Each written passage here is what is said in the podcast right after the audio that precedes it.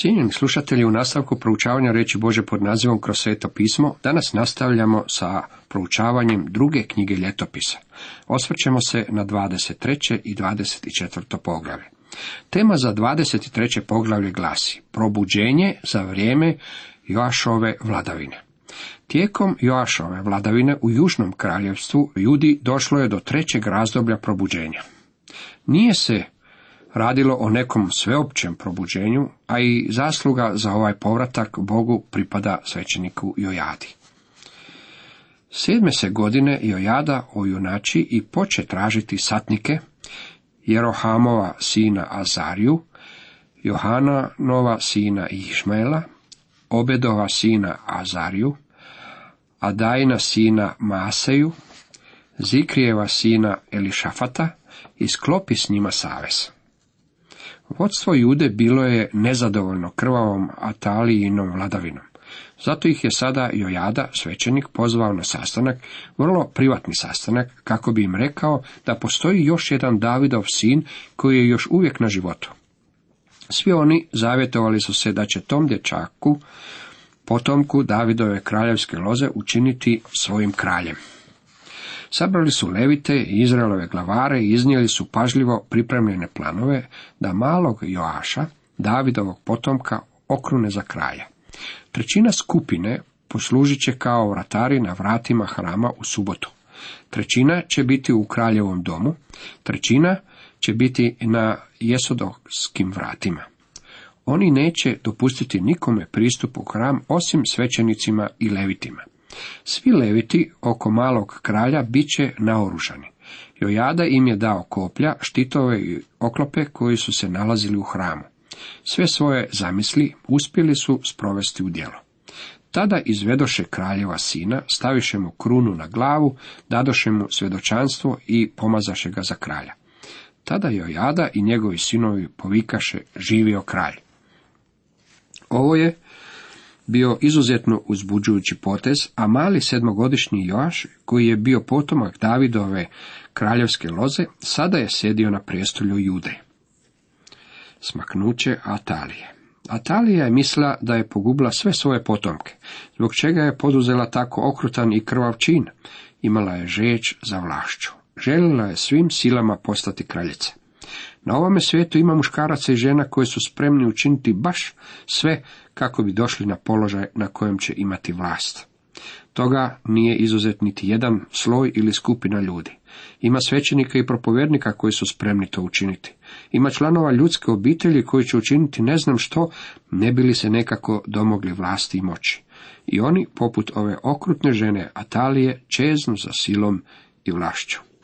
Kada Talija ču viku naroda koji se sakupio i hvalio kralja, dođe k narodu u Jahvin dom.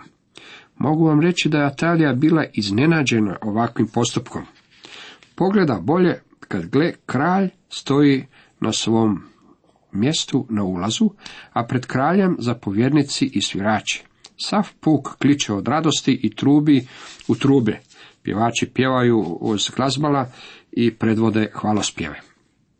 Tada Talija razre haljine i povika izdaja, izdaja. S njenog gledišta ovdje se radilo o izdaji. Svećenik Jojada naredi satnicima i vojnim zapovjednicima, izvedite je kroz redove napolje i tko krene za njom, pogubite ga mačem. Još je svećenik dodao, nemojte je smaknuti u Jahvinu doma. Staviše ruke na nju i kad je kroz konjska vrata stigla do kraljevskog dvora, ondje je pogubiše probuđenje kroz svećenika Jojadu. Joaš je još uvijek bio sasvim mali dječak. Imao je samo sedam godina. Zbog toga je Jojada bio njegov regent. Jojada je u stvari bio onaj koji će donositi odluke i upravljati narodom dok Joaš ne postane dovoljno zreo.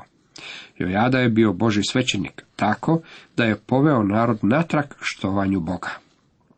Tada Jojada sklopi savez između Jahve, naroda i kralja, da narod bude Jahvin. Jojada je srušio balove žrtvenike i poubijao balove svećenike. Ponovno je oživio štovanje Jahve, uspostavljajući red svećenika i levita za prinošenje žrtvi paljanica. Bilo je obnovljeno pjevanje i uredilo ga se kao što je David to zamislio. Vratari su pazili na hramskim vratima, tako da ništa nečisto nije moglo ući. Sav se puk veselio, a grad se umirio jer su Ataliju ubili mačem. Uvijek se iznova ponavlja jedna te ista tema. Grijeh donosi za sobom komplikacije, nevolje, slomljena srca i Božju osudu. Duhovno probuđenje u ovoj je zemlji ponovno obnovilo mir u kojem su nekoć mogli uživati. Joaševa vladavina Joašu je bilo sedam godina kad se zakraljio, a kraljevao je četrdeset godina u Jeruzalemu. Materi mu je bilo ime Sibja iz Ber Šebe. Svećenik Jojada bio je taj koji je u stvari upravljao i vodio ovog dječaka tijekom ranijeg razdoblja njegove vladavine. Međutim, navedeno nam je i ime njegove majke. I ona je sigurno bila dobra majka. Očito je da se i ona složila sa povratkom Bogu koji se počeo dešavati. Rodom je bila iz Beršebe. Kad sam nedavno bio ondje, sjetio sam se Joašove majke. Također, to je bio i Abrahamov grad. Joaš je činio što je pravo u Jahvinim očima dok je bio živ svećenik Jojada.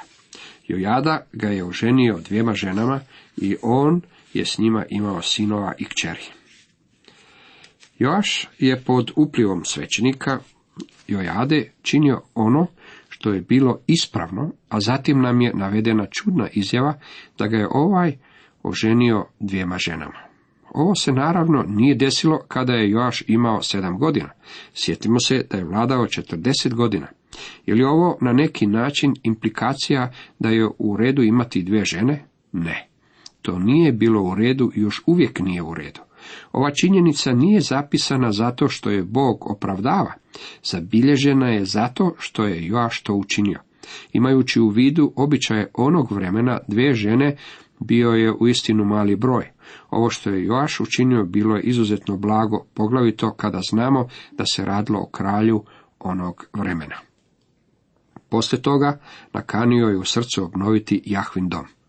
Kako je Joaš odrastao, tako je Jojada stario. Imao je stotinu i trideset godina kada je umro. Očito je izgubio kontrolu nad ostalim svećenicima, tako da hram nije bio obnovljen.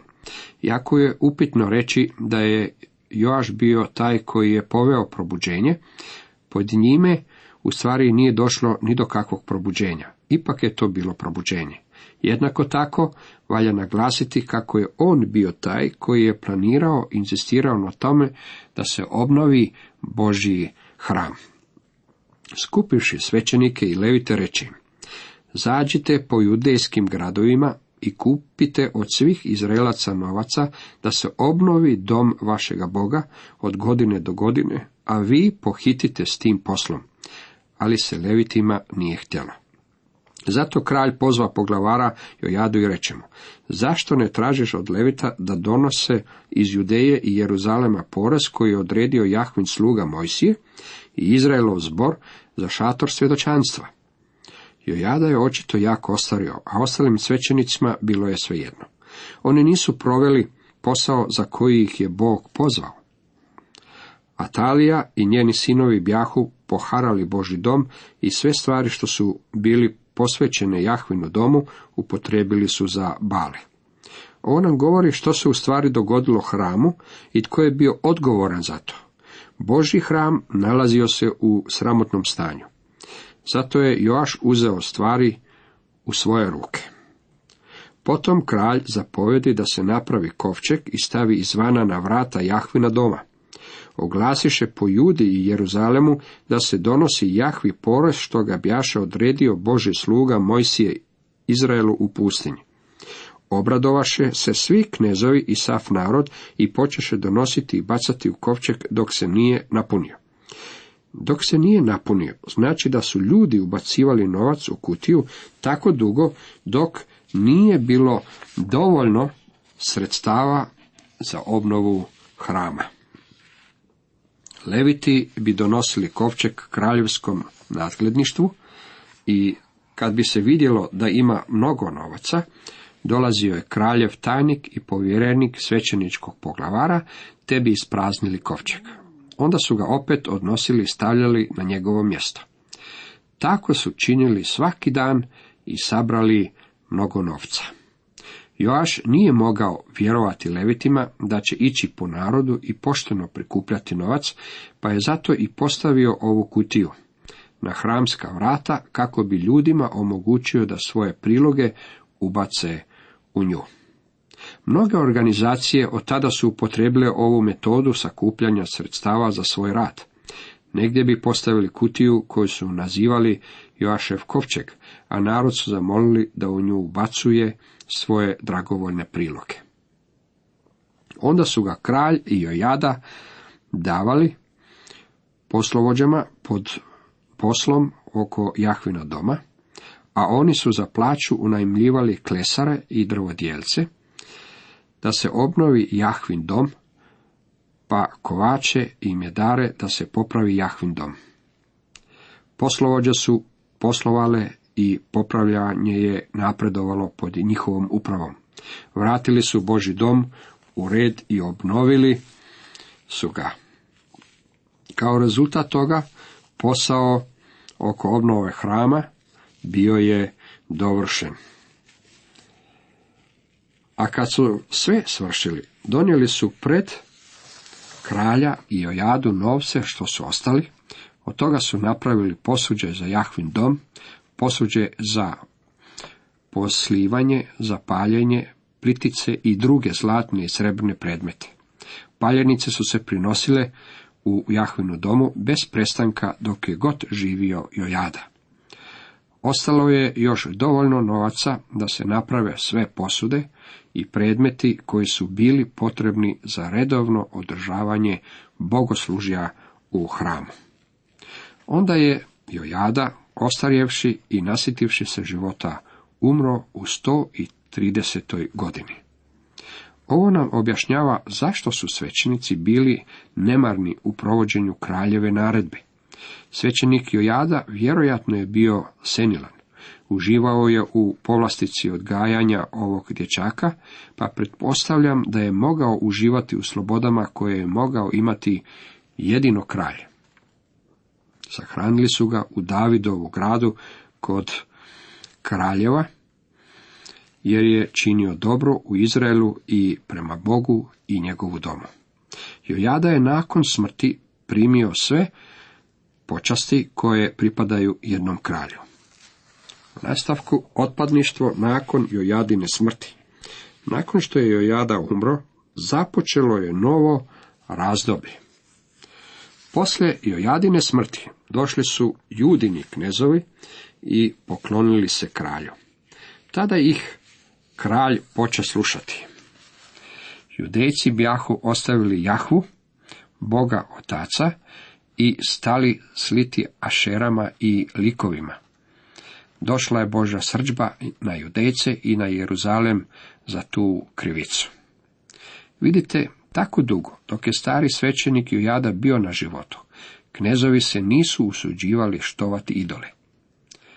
Jojada je do same smrti zadržao izraziti utjecaj u čitavom kraljevstvu. Joaš je bio još sasvim mlad kralj i vjerojatno je bio blag i popustljiv.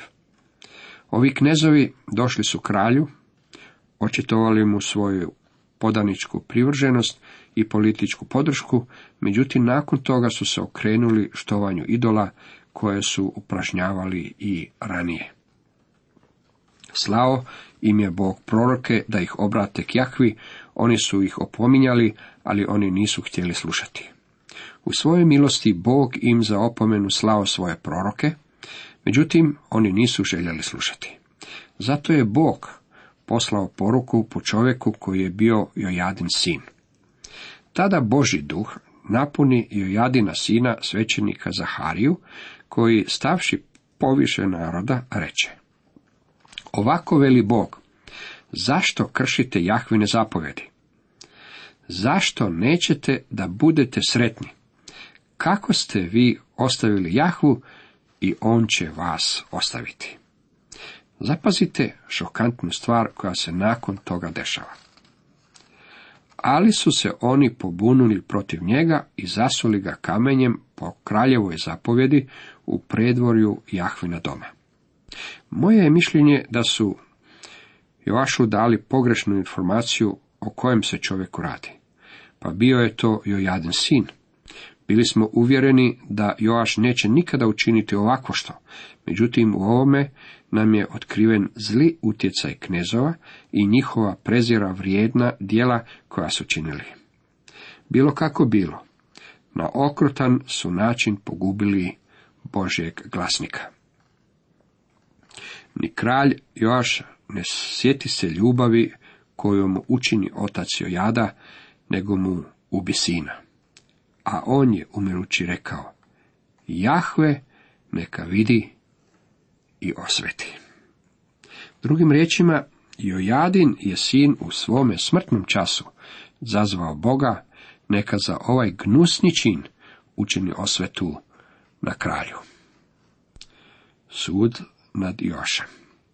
Kad je prošla godina dana, diže se nanj aramejska vojska i navalivši na Judu i Jeruzalem, pobi sve knezove u narodu i posla sav plijen kralju u Damask. Iako je aramejska vojska bila malena po ljudstvu, ipak joj je Jahve predao u ruke vrlo brojnu vojsku, jer ostaviše Jahvu, Boga svojih otaca. Tako su se aramejci na Joašu osvetili. Bog ih je osudio porazom u boju. Iako je Joaš bio dobar kralj, on je bio taj koji je naredio da se izvrši ovo beskrupulozno ubojstvo. Bog ga mora osuditi jer se radi o kralju, a on ima utjecaj nad čitavim narodom. Kad su otišli od njega, ostaviši ga u teškim bolestima, pobuniše se protiv njega njegovi časnici, jer bjaše ubio sina svećenika Jojade, pa i oni njega ubiše na postelji, te je poginuo. Sahranili su ga u Davidovu gradu, ali ga nisu ukopali u kraljevskoj grobnici. Svećenik Jojada bio je pokopan, kao što smo vidjeli sa svim kraljevskim počastima. Međutim, Joaša su pokopali kao običnog čovjeka. A o njegovim sinovima i o velikim proroštvima protiv njega, o obnavljanju doma Božega, sve je zapisano u tumačenju knjige o kraljevima.